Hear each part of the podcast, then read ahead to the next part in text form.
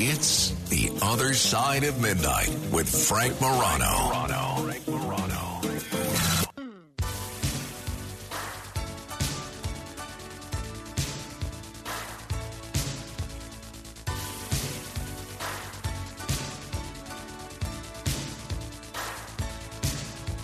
This is the other side of midnight. It's no secret that China has been in the news. It's been in the news for balloons. It's been in the news for COVID. It's been in the news for what may or may not happen with Taiwan.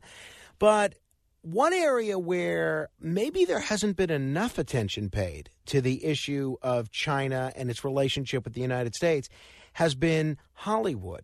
You ever notice that in the last few years, something strange has happened in cinema? Something strange has happened with American movies. You remember the first Independence Day movie where the Americans were able to beat the aliens on their own? Well, not the second one. We needed the Chinese to do that. You remember the film The Arrival or Arrival with Amy Adams? Great film, but who's the hero in that film? It's not really Amy Adams, it's a communist Chinese general.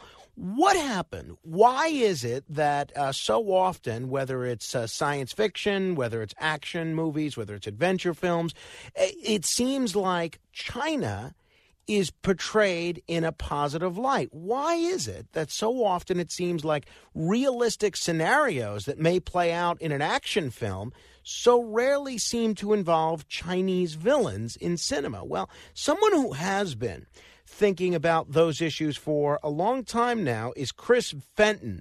Chris Fenton is a veteran Hollywood executive, a film producer, and the author of a terrific book in which he explores some of these issues.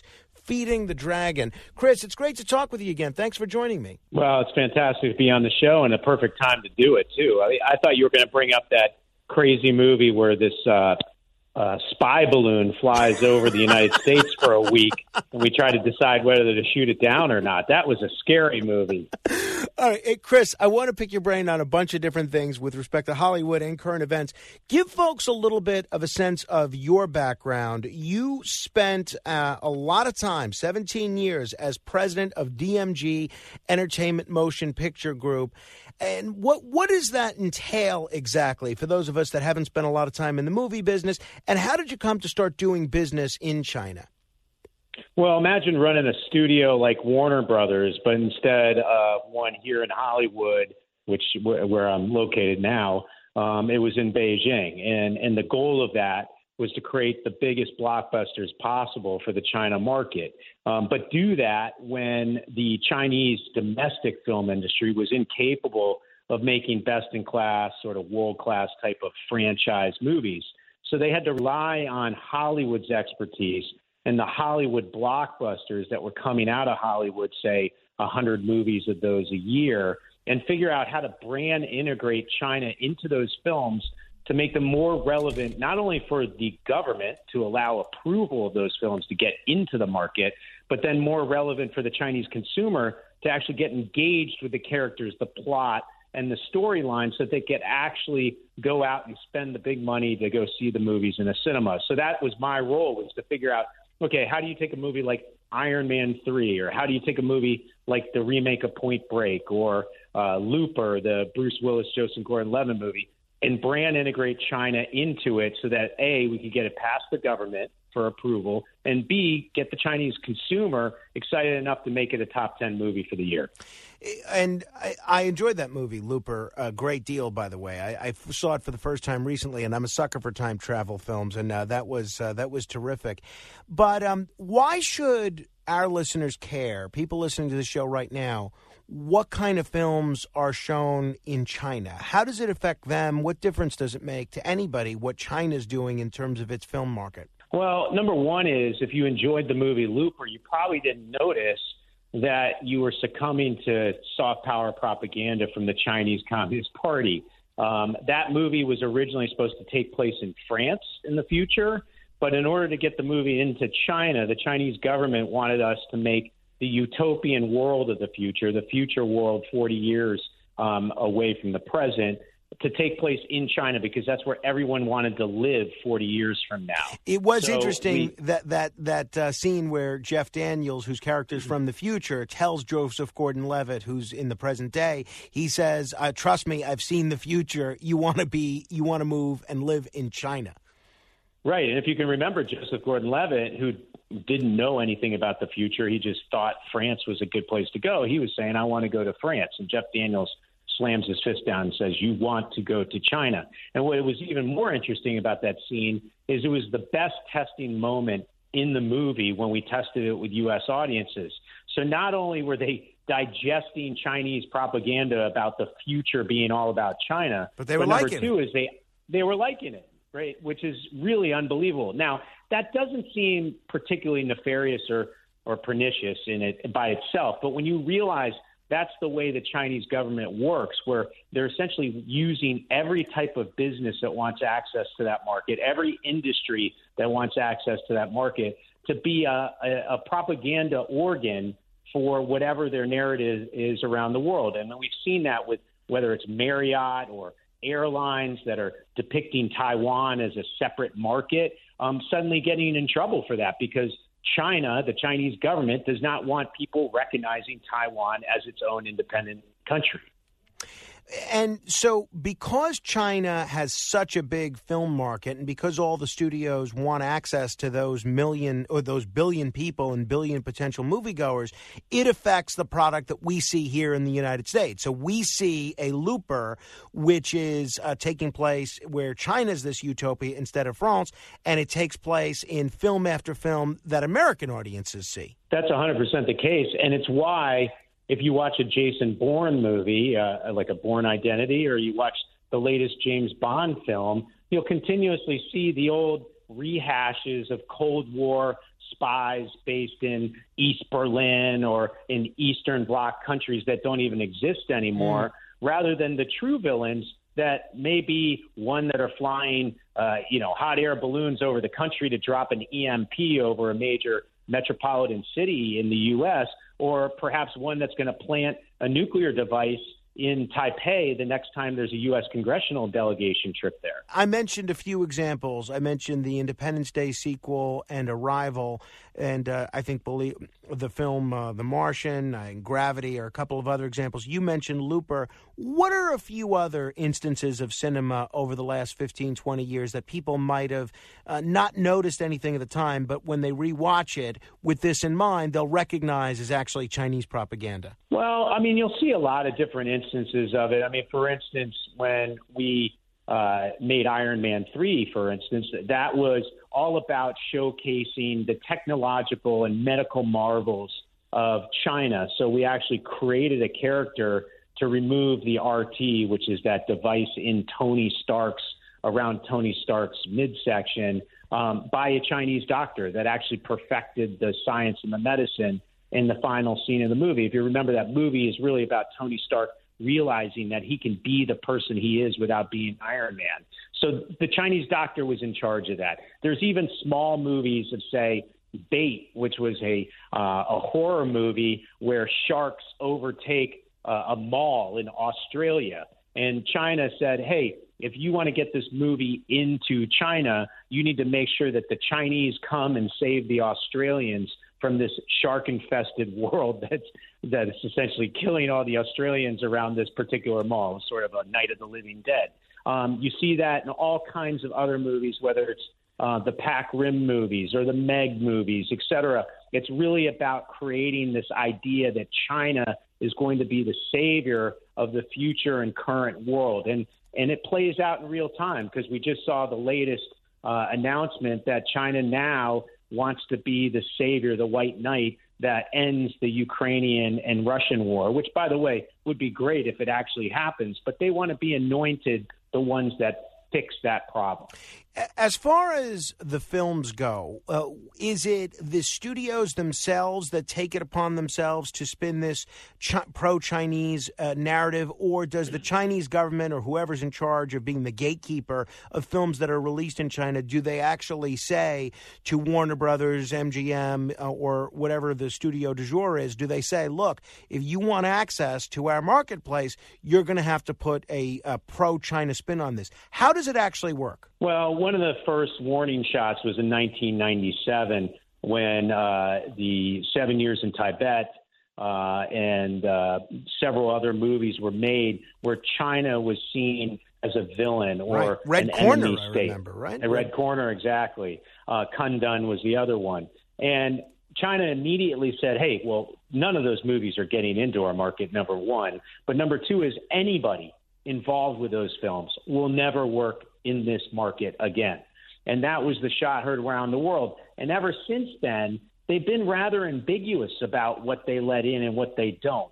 And there's been a lot of blackballing of, say, Marvel movies over the years. I mean, the last big Marvel movie was in 2019. It was Avengers. It made $750 million just in that market.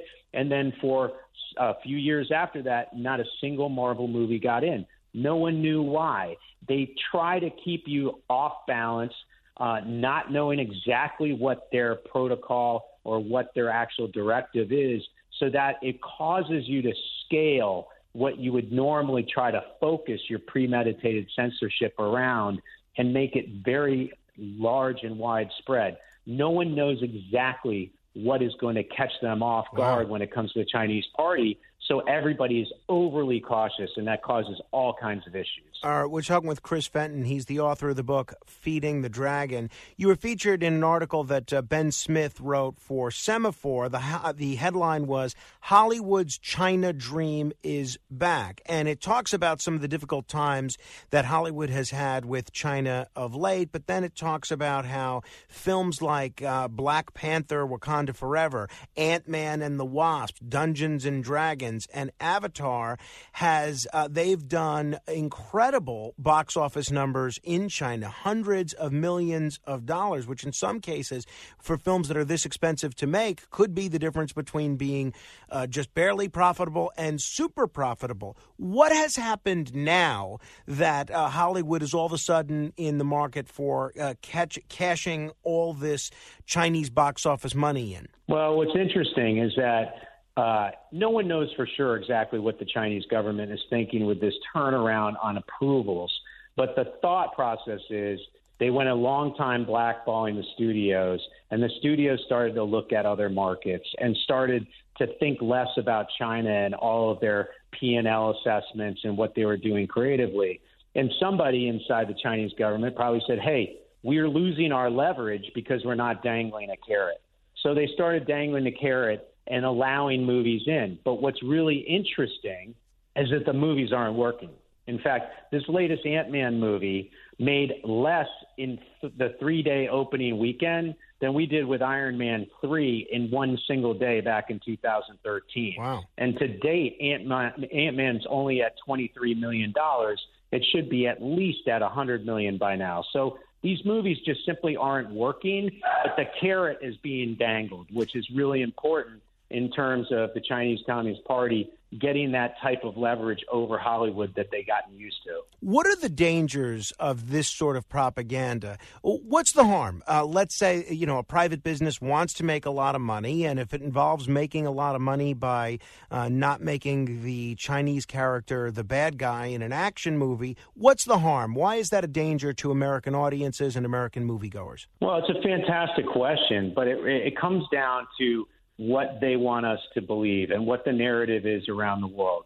For instance, I don't really have a big problem censoring products, censoring content to get access to the market if that censorship is just done for the market itself. For instance, in Hollywood, Hollywood censors things for Korea, for Japan, the Middle East, etc. But none of those countries ask for that censorship to be carried out throughout the world. What China does that is com- particularly pernicious and actually damaging to the free speech rights that we have as Americans is they force us to make those changes that we're making inside of China for the rest of the world to see. Wow. And that is the problem. And it's not just Hollywood that is facing this. I mean, it would be one thing if Daryl Morey could, uh, the the Rockets. GM of the Houston Rockets back in 2019, could say on Twitter, which by the way is not in China, he could say "Fight for freedom, stand with Hong Kong," right? And he did that outside of China.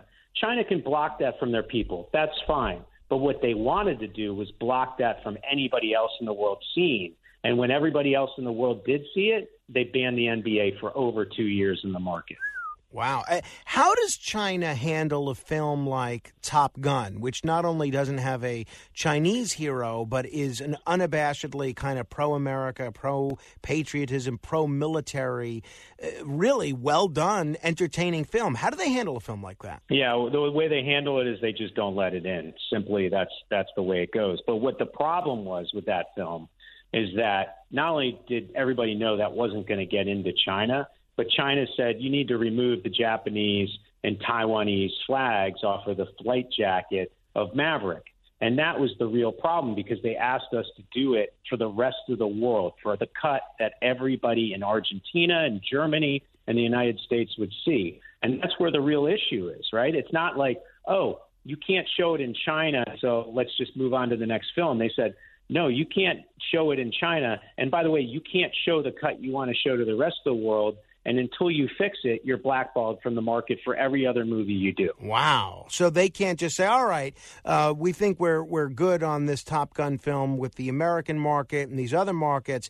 They will actually say uh, that even though this film's not being shown here, we're not going to allow any of your other films to be shown in here. That's 100% the case. And it's why a studio might say, oh, you know what? Let's make a really good movie about Tiananmen Square in 1989 or the Hong Kong protests in 2014 or something about Taiwan or something about Tibet.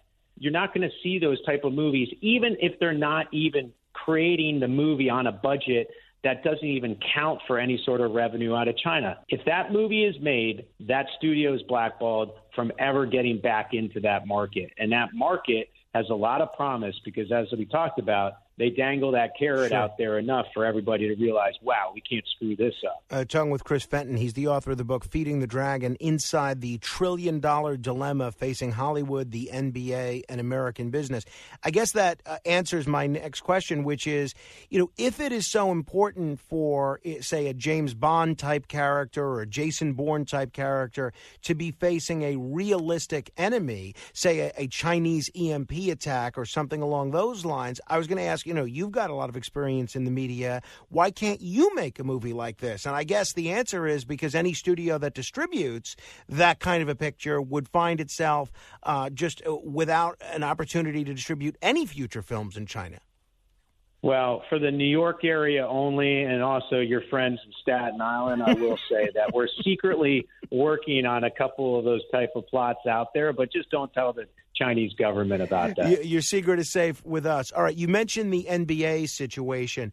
What are other sports leagues dealing with, and what do they do? I'm sure uh, th- there are a number of other sports beyond the NBA uh, that would like access to those uh, potential billion fans for their sport. What do they do that deals with China, uh, or or what do they not do? I guess is a better question. Well, look, I think there's a huge opportunity for what I refer to as the Muhammad Ali effect by some of these athletes and leagues. Um, and that's essentially taking a short term hit for a long term gain, which is something Ali did back in the 70s. Um, we've seen this play out with the Women's Tennis Association. Um, they had a peer player of theirs named Peng Shuai who disappeared after criticizing and saying that one of the standing committee members actually sexually harassed her over the years. She disappeared. The WTA and all of its players said they would never play in that market again until she's found and until they know she's okay. And China immediately banned the WTA from playing any events or any of their players endorsing anything with Chinese partners. But what was great about that is that the Women's Tennis Association, which I had never thought about and probably many others hadn't, suddenly took on a much larger brand identity around the world. There was more consumer awareness. And they're now seeing bigger events, bigger prize money, and bigger sponsorships wow. than they ever had. So by doing the right thing, capitalism can actually thrive. Uh, it's really interesting. Talking with Chris Fenton, uh, you want to check out his book, Feeding the Dragon. You could order your copy at the website, feedingthedragon.com. Chris, uh, just let me pick your brain on policy and current events with respect to China. I know you mentioned the spy balloon earlier. What is your take on what happened with uh, not only our handling of the spy balloon, but the fact that the Chinese would be so brazen to send a balloon over there in, in a manner that's so visible, not just to the government, but even to civilians? Uh, how do you think the whole spy balloon thing went down? Well, I'm not a national security expert, but I will say two things. One is the spy balloon was one of the greatest uh, sort of stories that has occurred in the U.S. China relationship that has really mesmerized and fascinated the large majority of the American public, which is really important in order to carry out good policy and good lawmaking when it comes to re rating the playing field between the two countries. Um, that story couldn't go away because that balloon flew over us for a good week before it was shot down um, it allowed people to really go, hey, it's sort of good versus evil, or it's bad versus good, or we're the victim and they're preying on us. What are we going to do? And what's great about that is it leads into this bipartisan select committee in Washington, D.C., that's led by a Republican named Mike Gallagher um, out of Wisconsin. He's put together a bipartisan team of half Democrats and half Republicans to address a lot of these big challenges that we're facing with China in a very constructive way and in a way that's unified. And that is the only way we're going to be able to address the China challenge that Beijing's putting on us because they play the art of war, they play a long game, they play a game of chess, and they're simply trying to divide us in order to conquer us. In terms of COVID, you know, at the very least, uh, the most charitable view of how China handled this is that they lied to not only their own people but the world about the severity of the COVID uh, pandemic and were just incredibly dishonest actors with international health authorities and foreign governments about uh, what was to come and what was already happening. What's your take on uh, kind of what China owes to the world over their handling of the COVID pandemic? Yeah, I mean, I think it's a perfect exposure of the problem with that system of government. I mean, it's a bottom up. So reporting goes from the lowest levels up through the hierarchy and eventually to the standing committee and Xi Jinping.